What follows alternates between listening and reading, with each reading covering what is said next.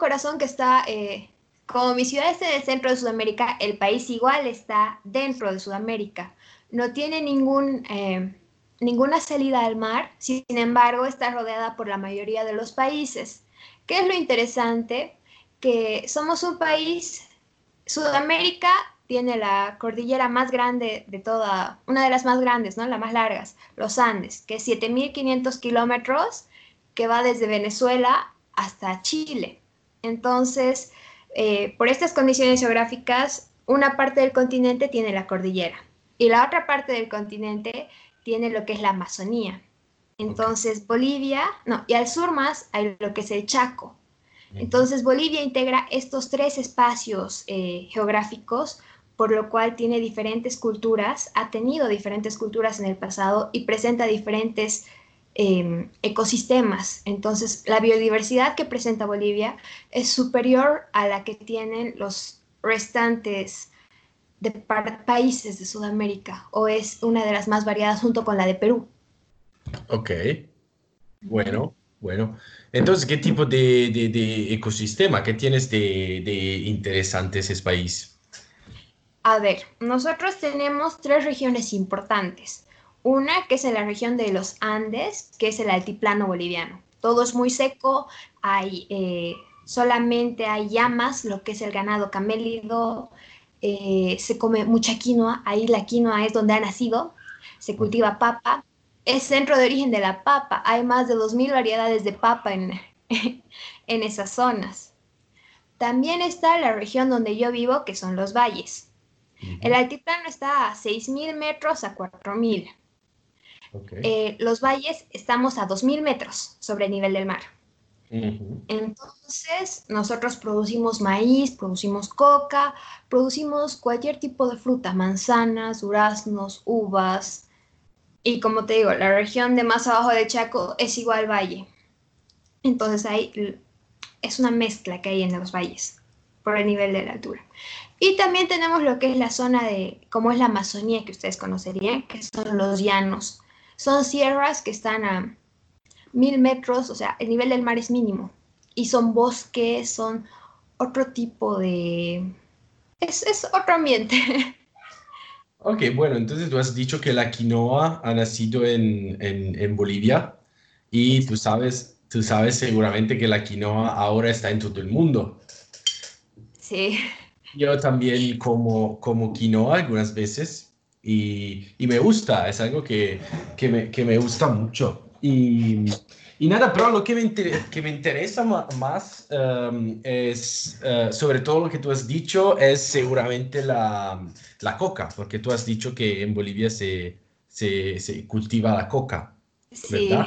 Sí, sí exactamente. Y entonces la primera cosa es hacer una, una, diferencia entre la coca que se cultiva en Bolivia y la coca como la droga. ¿Cuál es la, la, la cocaína? La cocaína, sí, ¿verdad? La cocaína. Ya, mira, la coca es una hoja que le dicen una hoja ancestral porque ya se usaba desde las culturas tiahuanacotas y las culturas incaicas. Entonces, ¿qué pasa? Uno se eh, realmente yo no tengo parientes, o sea, en mi familia no se practica, pero sí se ve mucho. Entonces, por ejemplo, en la actualidad se dice que la coca te da energía. Entonces, la gente eh, consume una bola de coca, se mete a la boca, se le llama la cuyico, y eso les da energía. Entonces, tú sabes que Bolivia, Sudamérica, ha pasado épocas de donde no había una seguridad alimentaria, no sé si me dejo entender, había una malnutrición, como hay, eh, la clase obrera tiene muy, muy poca percepción de dinero, entonces para hacer trabajos fuertes como un albañil o una persona que trabaja en las carreteras o está en el campo, siempre es necesaria la hoja de coca. La hoja de coca te da energía. Y en los rituales andinos anteriores, eh, es una hoja sagrada, por así decirlo, para la cultura. Y la diferencia que hay con la cocaína es que la cocaína pasa todo un proceso eh, con el bicarbonato y todo eso, ¿no? Pero acá hay una cultura de consumo de la coca muy fuerte. Ok, entonces esa, esa coca que, que, que, la gente en Bolivia come es algo que ah, te ayuda para, para, para, hacer cosas. Entonces tú tienes que hacer una cosa, tú necesitas muchas energías y tomas esa coca y te ayuda. Claro, muy aparte es el hecho de que tienes que saber hasta cómo masticarla, porque los choferes, por ejemplo, acá no hay un sistema de transporte que sea como en Europa tan organizado. Entonces, los transportistas viajan de uno a dos días sin dormir a veces. Entonces, obligatoriamente se llevan su bolsa de coca, que tiene un olor muy fuerte, con su stevia, con bicarbonato, hacen mezclas, incluso la gente, hay toda una industria ahora que es, por mi casa, por ejemplo, hay unas cinco tiendas en las que te venden coca machucada con Nescafé, con Bico, con... Es una mezcla que les da energías y no se duermen. Pero si tú no sabes, si no tienes la cultura de la coca, te adormece la lengua, te lastimas todo lo que es la parte interna del cachete. Entonces, tienes que saber. Ok, ok. Entonces, sí. Em, y, entonces podemos decir que la coca es totalmente legal.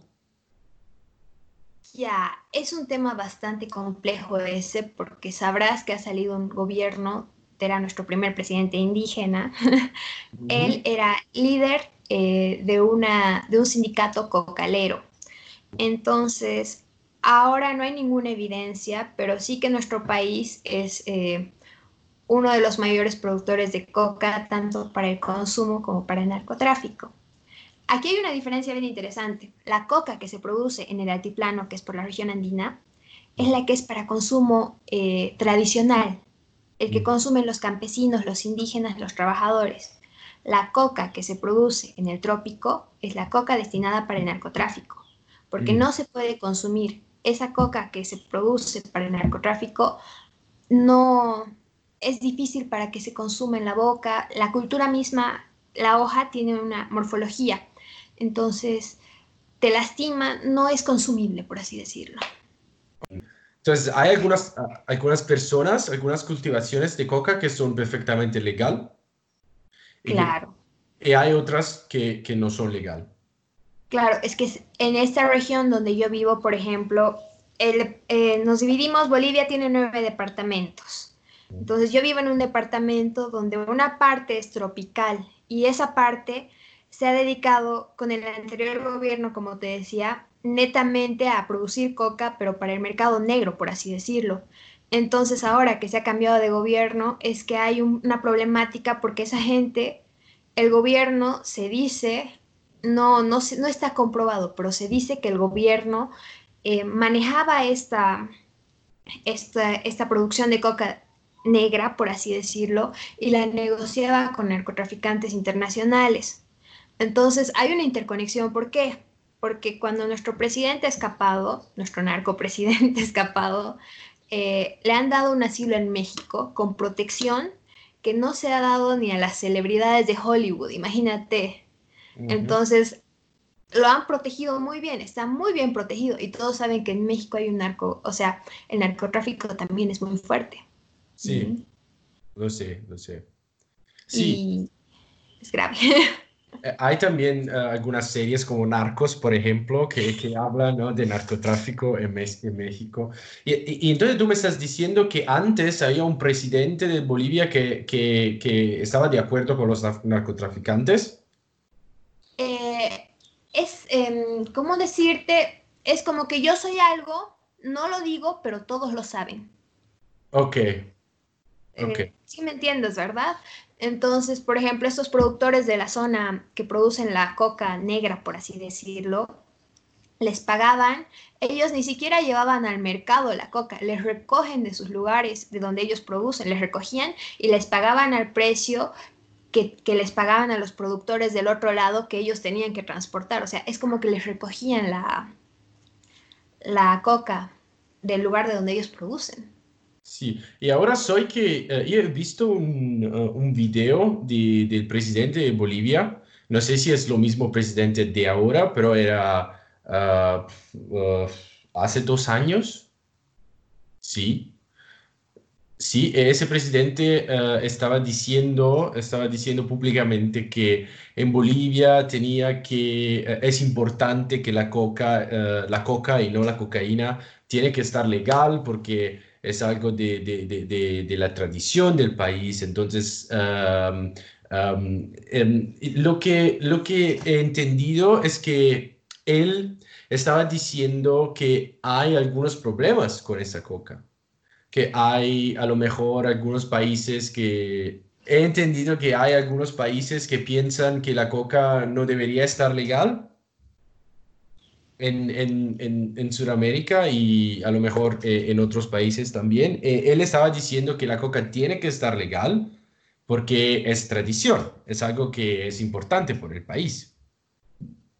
Claro, sabes que la problemática ahí radica en que las, eh, ¿cómo decir? La producción de coca que ha tenido el país es muy grande, muy, muy grande. Entonces, no es solo para consumo interno como él se justifica. Él se justificaba en ello, decía, sí, es algo que nuestros antepasados han hecho, que está bien integrado a nuestra cultura. Sí, está bien, está muy integrado a nuestra cultura, eso no se lo voy a negar, pero él ha querido justificar eso para producir un excedente de coca que va a otro mercado. Ese nuestro anterior presidente es el narcopresidente. Ok. Sí, eh, te quería preguntar cómo, cómo, está la situación ahora. ¿Tú piensas que el presidente de ahora es un presidente que no es un narcopresidente? Eh, mira, eh, no sé si tú sabes de la corriente castrochavista que ha habido en Sudamérica. Entonces, este presidente es más, era más de izquierda. Eh, creía así muy bien en la igualdad, muy bien, que ha, hecho cosas muy buenas, ha hecho que se, se admite que hay muchas culturas en el país, porque en nuestro país hay más de 36 etnias autóctonas, entonces em, ha, ha creado la pluriculturalidad y todo lo que quieras, pero también era muy de izquierda, entonces, ¿qué quiere decir? Que aparte de que no ha ido al colegio y no tenía una formación, em, ¿cómo se dice? El señor no había tenido una formación, entonces se ha dejado influenciar mucho por este movimiento castrochavista, se cree que se lo manejaba, entonces no estaba manejando bien al gobierno. Eh, un gobierno no tiene que ser ni muy de izquierda ni muy de derecha, ¿no? Entonces este estaba matando lo que era toda la empresa privada, eh, repartía muchos bonos, pero era más para llamar la atención política, para tener un apoyo, entonces era grave. Bueno, bueno. Y, entonces, ¿cómo es, la, ¿cómo es, la, situación en ese momento? Uh, ¿cómo, ¿cómo, piensas que está la situación en, Bolivia, en, en Sudamérica con, el narcotráfico? ¿Es algo que uh, hay muchos narcotraficantes? ¿Es algo que tú puedes ver con tus ojos? Porque tú sabes que aquí uh, nosotros escuchamos mucho del narcotráfico y de, de, de otras cosas. Aquí también tenemos algunos movimientos criminales, como por ejemplo la camorra, la mafia, como tú sabes. Y, entonces, em, ¿cómo es la situación en Sudamérica? ¿Hay mucho narcotráfico o, los medios están diciendo cosas muy, muy, muy grande? ¿Cómo está la situación? Mira, es como te he dicho, todos saben lo que pasa, pero nadie habla de ello he hecho un intercambio, te conté, ¿no? Entonces estuve en Perú con gente de Colombia, con gente de Argentina, con gente de todos lados de Sudamérica. En Colombia, igual que en Bolivia, es muy fuerte el narcotráfico. Entonces, los países de Sudamérica que más dependen del narcotráfico, creo yo, son Colombia y Bolivia. Y se transporta mucho al Brasil. ¿Y sabes cuándo se nota eso? Yo cuando tenía que ir a Europa, tenía que hacer una escala en Sao Paulo Tenía que hacer ocho horas de escala. Mira que yo, que no tengo nada que ver con droga, me han parado y me han hecho una revisión por droga. Me han dicho, tú tienes cara de boliviana, ven, te tengo que hacer una revisión de droga.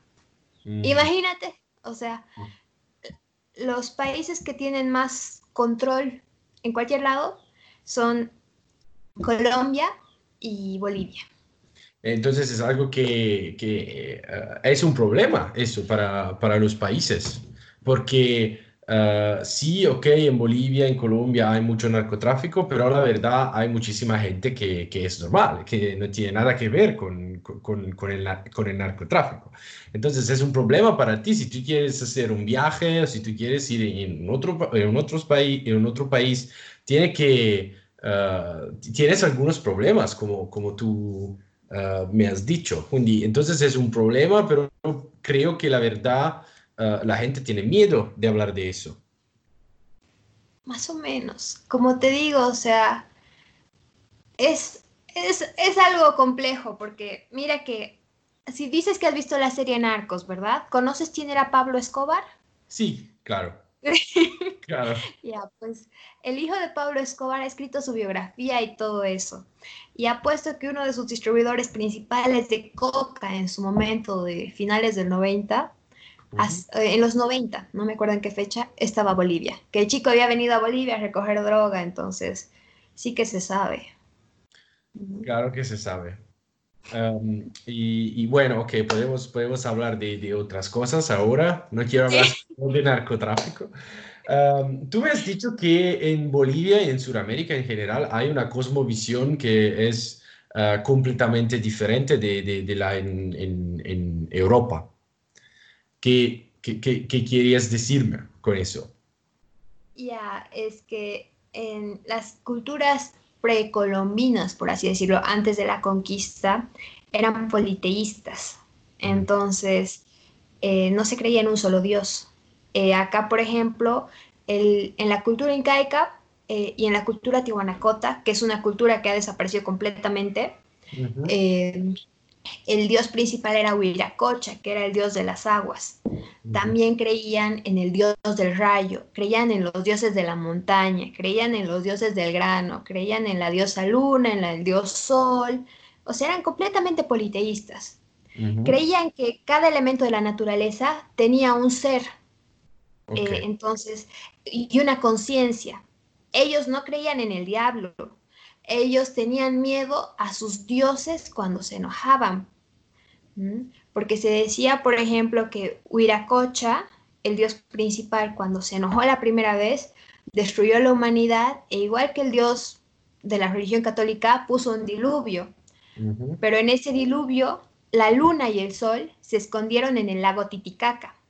Bueno. Y a partir de ahí es que salieron después el sol y la luna y otros dioses pro. O sea, te digo, no es como una religión católica. Ok, es una religión politeísta. Sí. Sí, ah, hay ah, algunas personas que son politeístas hoy en, Bolivia. Eh, no, porque el proceso de la colonización ha sido un proceso bastante fuerte que se ha impuesto a la fuerza. Mm, al principio la gente no quería cambiar de religión y no quería creer que Dios era uno solo. Entonces, métodos violentos han utilizado, entonces ellos han tenido que unir em, los dioses de los politeístas con el Dios normal. Un ejemplo de ello es el, Tata Santiago, que es el, el Santo Santiago, lo han unido al Dios del rayo, que era Iyapa. Entonces, en la región andina se lo festeja, se hace prestes, que son fiestas para el santo en determinadas épocas y se ha hecho la fusión, igual que la Pachamama, que es la Madre Tierra, a la que se rinden todos los tributos, se la ha unido con la Virgen María. Ok. Sin embargo, o sea, los, los rituales que se hacían para la, para la Pachamama, por ejemplo, en el pasado, eran medio un poco sangrientos. Porque incluso, digamos, a se sacrificaban dos niños para que la tierra esté siempre fértil, o sea, se sacrificaban niños, animales, hasta hoy en día se sacrifican llamas en lo que es el Año Nuevo Andino y todo eso, en pro de la Pachamama para que ésta produzca. Bueno, entonces eh, podemos decir que ahora, yo sé, una, una, cosa muy curiosa es que en Sudamérica hay muchísima gente que es católica, ¿no? Ah, el, eh, creo que hay muchísimos católicos, ¿no? La, la, religión tiene un, un, un, impacto muy largo en Sudamérica, que es diferente de, de Europa, porque aquí Uh, hay, sí, hay, hay muchos católicos, pero la verdad es que muchísimas generaciones están empezando a, a, a no ser católicos, a no ser católico, católicos más. Entonces, uh, es curiosa esa cosa que uh, en esos países que fueron todos colonizados um, de, de, españoles y el Brasil de, de Portugal, um, eh, esa, esa colonización era muy, muy fuerte. Entonces, porque creo que em, e, es la España que has eh, empezado a, eh, a, a hablar de, de, de, catolicismo, ¿no? Entonces creo que eso fue un impacto muy fuerte. Claro. ¿Y um, tú qué piensas? Uh, la primera pregunta es, ¿tú eres católica? Sí. ok, tú eres católica. ¿Y, y ¿qué, por qué tú piensas que en, en Sudamérica hay muchísimos católicos y uh, la religión es uh, así fuerte? Ya, nuestro catolicismo, sin embargo, no, es un catolicismo puro, por así decirlo. Como te digo, eh, en carnavales, por ejemplo, eh, nosotros justamente lo que te hablé alguna vez, hay un sincretismo, entonces yo creo bastante en la iglesia, pero también creo en mis tradiciones, en, carnavales, sí o sí chayas, es, haces tus tributos a las Pachamama, crees en, eh, hay unas festividades que son a las citas, que son, es un dios aymara, un dios pagano, que nada tiene que ver con la iglesia católica. Sin embargo, creo igual en las alacitas, porque todos van a las alacitas y en busca de abundancia. O sea, ¿cómo decirlo? Se cree en todo. es decir, el caso más eh, representativo es el de los mineros, por ejemplo. Los mineros, por una aparición de la Virgen María, porque la Virgen María se dice que se ha aparecido acá en Bolivia, en diferentes lados. Hay festividades que, son, que se basan en sus apariciones. Entonces se ha aparecido en una mina. Su patrona es la Virgen del Socavón, entonces. Te estoy hablando del Carnaval de Oruro. Uh -huh. Sin embargo, cuando el minero entra a la mina, creer en un dios no le vale, no le es suficiente. Tiene que creer en el dios de la mina, en el diablo, el tío. Entonces, allá adentro es que hacen sacrificios. Eh, ¿Por qué? Porque ahí es, se mezcla el dios de la cultura andina que se los traga el, en la tierra, ubicas. Entonces le dan singani, alcohol, coca, hacen inciensos, hacen todo un ritual para que la mina no se los coma. Uh -huh. Bueno. Entonces, como te digo, es, es, una mezcla total. Creo que te he hablado de muchas cosas que tal vez te estoy confundiendo. Sí, sí, sí, sí, sí. Tienes razón, me, me has hablado de muchísimas cosas. Pero creo que son todas cosas muy, muy, muy interesantes, ¿no? Y entonces tú, tú me estás diciendo que en, en uh, Bolivia hay uh, muchísima tradición, como uh, el ser politeísta y ese contacto entre la gente el ambiente de, de, de, Bolivia. Porque tú me has dicho que en Bolivia hay muchísimo, hay, había personas politeístas que creían en un dios de la tierra, por ejemplo, el dios del sol y, y otras cosas. Entonces hay uh, un contacto muy fuerte eh, con, con, el ambiente. ¿okay? Uh, uh, tú, tú, tú, me has dicho antes que um, um, hay en, en, Bolivia un ecosistema diferente de otros países, un ecosistema muy rico. Entonces creo que el ecosistema y la tradición se mezclan con lo que has estado el, la, la, colonización de España, ¿no? Sí. Como te digo, o sea, es que hay una parte que es la zona andina y la otra región también la, la han colonizado, no los típicos colonizados. O sea, hay una parte que son los franciscanos y los... Hay otra otro grupo de los religiosos, los jesuitas. Los Entonces, jesuitas. los jesuitas han colonizado todo lo que es la otra parte de Bolivia, que no era nada de los altiplánicos. Han hecho cosas maravillosas. Han mezclado el barroco con lo nativo, entonces ellos tienen otras creencias. Uh -huh. Yo no conozco tanto de ellos, pero sí he visitado y es, es diferente. Bueno, entonces podemos decir, podemos terminar esa entrevista diciendo que en Bolivia es un país maravilloso donde hay muchísimas culturas, muchísimas tradiciones y, y, nada, eso creo que es muy interesante. Por ejemplo, en mi país, en Italia, sí, hay muchísimas tradiciones, hay muchísimas cosas, pero no creo que es como, como en Sudamérica. Sudamérica es un poco diferente. Creo que es siempre interesante saber de, de, de, esas cosas, de, ese, de esa diferencia entre la colonización y la tradición y ese sincretismo religioso de que me has hablado, me has hablado y... Pero es importante que te diga, o sea, que eh, eh, como decíamos antes, las generaciones jóvenes, hay mucha gente a la que no le interesa. Eh, como la moda, todo el mundo está interconectado por las redes, por la web y todo eso, las generaciones jóvenes, desde los adolescentes, gente de mi edad y más mayores, creen que adquirir cultura de estadounidense, europea y, y ceñirse a ella, o sea, aferrarse a ella, no les interesa saber nuestra historia, no sé si me dejo entender. Sí, no les interesa saber por qué pasan las cosas. Entonces, también hay bastante de eso acá, Paolo. Sí, entonces me estás diciendo que las nuevas generaciones, los jóvenes, ah, ah, quieren ah, que no quieren, em, le gustan la, la, tradición europea, la tradición estadounidense, más que la cultura boliviana. Entonces, eh, eso es, creo que eso es una otra manera de colonizar un país. ¿No crees? Sí. podemos decir que esa es una nueva colonización de, de Bolivia y de todos los, estados más pobres de, de, nosotros. Sí, o sea, es, yo creo que es mundial, es una globalización, pero esta ya no es tan positiva porque al menos, por ejemplo, cuando vinieron los españoles, se juntaron las ideas y uno ya vio qué cosas eran sí, qué cosas no. Pero ahora no, ahora la gente incluso a veces es como que ni se tomaran la molestia de pensar las cosas. No sé si te has dado cuenta. Sí. Entonces es un problema, creo yo.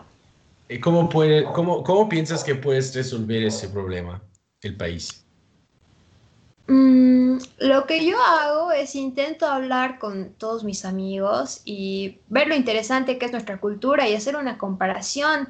Les digo, pucha, ¿ves? ves acá esto, eh, lo que pasa, y te das cuenta que es igual que en México o te das cuenta que es diferente. Una manera de que he hecho que algunos amigos se den cuenta de lo importante que es la cultura andina es el hecho de que en la cultura católica, la religión católica, se habla, ¿no? Del diluvio universal y de todo eso. Y las culturas tehuanacotas y andinas igual hablan de un diluvio. Entonces tú les dices, pucha, ¿qué, qué similitud hay, ¿no? O sea, en, varias religiones eh, hay esto, hay el otro, igual el hecho de que acá la simbología en las... Eh, se tenía avances muy importantes en lo que es la astrología. No sé si conoces la Puerta del Sol o alguna vez habrás escuchado. Claro. La, la, Puerta del Sol es como un calendario astronómico, dicen, ¿no? Pero a pesar de que ha sido construida hace miles de años, eh, tiene una precisión exacta para los equinoccios, para los solsticios, entonces les hablas de eso y se ponen a pensar y se ponen a investigar y, y, creo que los enriqueces un poco. ¿Y, tú piensas que esas personas con, con, tú, hablas con esas personas de esas cosas, crees que, que ellos son interesados a eso o no? Yo creo que el interés se puede plantar como una planta, casi Es como una semilla, es como que le metes la duda y, y ahí ves que tu amigo después está buscando en internet y te está diciendo, no, mira. Entonces, como te digo, es una manera de impulsar a tu propia cultura. He escuchado incluso amigos que hablé alguna vez del imperio andino con un amigo y me dijo, hay una teoría de que el Atlantis haya sido ahí, el Atlántida esté allá y, cada uno ya desarrolla sus propias teorías. Eso es bueno, es bueno. Creo que, creo que tú me estás diciendo que para, ah, para resolver ese problema de esa nueva colonización es importante hablar de, de, de, tu cultura con la gente. Y, y bueno, eso es, ah, ah, he hecho esa entrevista por, por ese motivo, porque muchísima gente acá no, no, no saben por ejemplo, qué, qué estás pasando, qué pasa en Sudamérica. Ellos solo saben que uh, son cosas generales y entonces yo también no sabía casi nada de Sudamérica. Sé algo de Argentina porque Argentina a lo mejor es un país más rico y porque hay muchísimos italianos en Argentina, ¿no? Mientras en Bolivia, en Colombia, nosotros sabemos solo historias de, de droga, solo historias de, de, narcotráfico, pero no, no, no, sabemos muchísimas cosas. Entonces, creo que es importante también hablar de esas cosas con gente que uh, no viven en Bolivia, en Bolivia, que viven en otros países, ¿no? Claro. Eh, oh, y, y, sí, dime. O sea, como te decía, es una cultura tan diferente que incluso al momento de plantar las plantas, por ejemplo, acá te decía que es una cultura papera, ¿no? Uh -huh. Entonces tienen una danza para cada cosa. Las culturas aymaras tienen una danza para cada estación del crecimiento del cultivo. O sea, están tan arraigadas la cultura con el cultivo que tienen cinco o seis danzas en todo lo que es una siembra de un cereal, es todo un ritual. Uh -huh. Uh -huh. Y, y son cosas es... que uno dice... No, yo no, no, no sé nada de eso. Entonces, eh, he estado muy interesante hablar contigo, Fernanda. Igualmente, Polo. Muchas gracias por esa entrevista. Te lo agradezco mucho. ¿Ok? Ok.